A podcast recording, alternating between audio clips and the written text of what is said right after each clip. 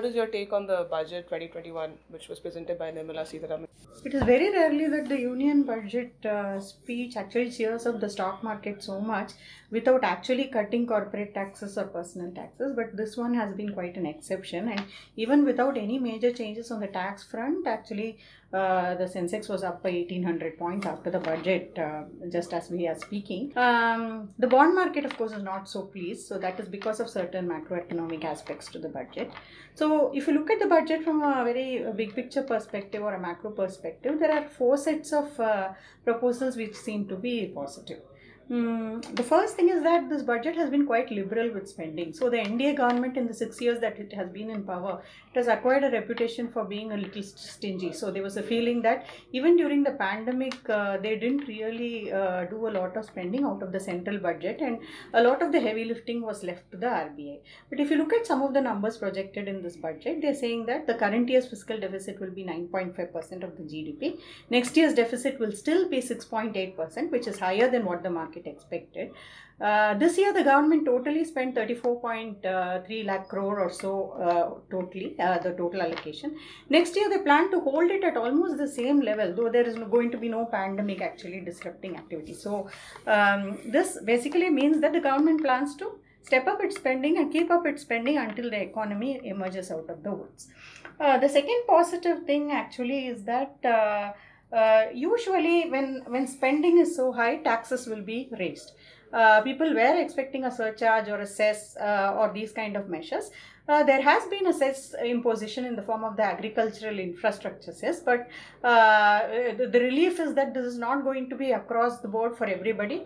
The cess is going to be very selective on select commodities and the blow has been softened through some customs duty cuts also uh, instead, the government plans to raise revenues from disinvestment, asset monetization. These are all the kind of uh, words that the markets love to hear, and therefore they've reacted positively.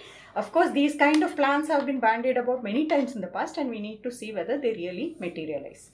Uh, a third set of measures that uh, actually are cheering in the budget is that uh, there is a better quality of spending also. Uh, all along, whenever the budgets are announced, you hear this uh, complaint from commentators that the government sp- uh, spends too much on revenue items like salaries, pensions, interest payments, uh, and not enough on creating assets for the future, which is capital spending. This time, the capital spending has been hiked quite substantially by 25%, and it's going to be over 5 lakh crore. Uh, the government has also made a lot of announcements about infrastructure uh, spending. A lot of it focused focused on improving urban amenities. So there is little, uh, compared to the usual budget announcements, there's been a little less about agriculture and rural India this time.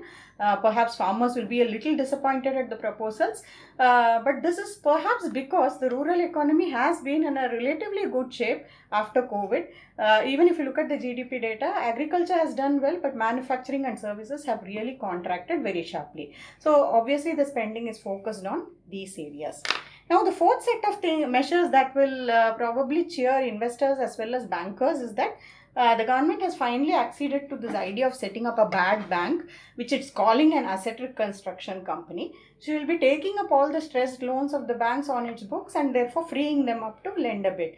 Since credit is very important for the economy, so uh, this becomes very important to make sure bankers are not in a risk averse mood when the economy is just picking up. The second thing that depositors may like to know is that there has been this proposal to give them temporary accommodation. Suppose your bank is uh, troubled or it's uh, on the verge of failure like PMC Bank has been. Uh, so far RBI imposes a certain um, uh, direction which prevents you from taking your money out. Now in the budget speech they've said that you will be allowed to take out up to 5 lakh uh, possibly per depositor uh, even though the bank is not liquidated. So this we have to look for further details on this front.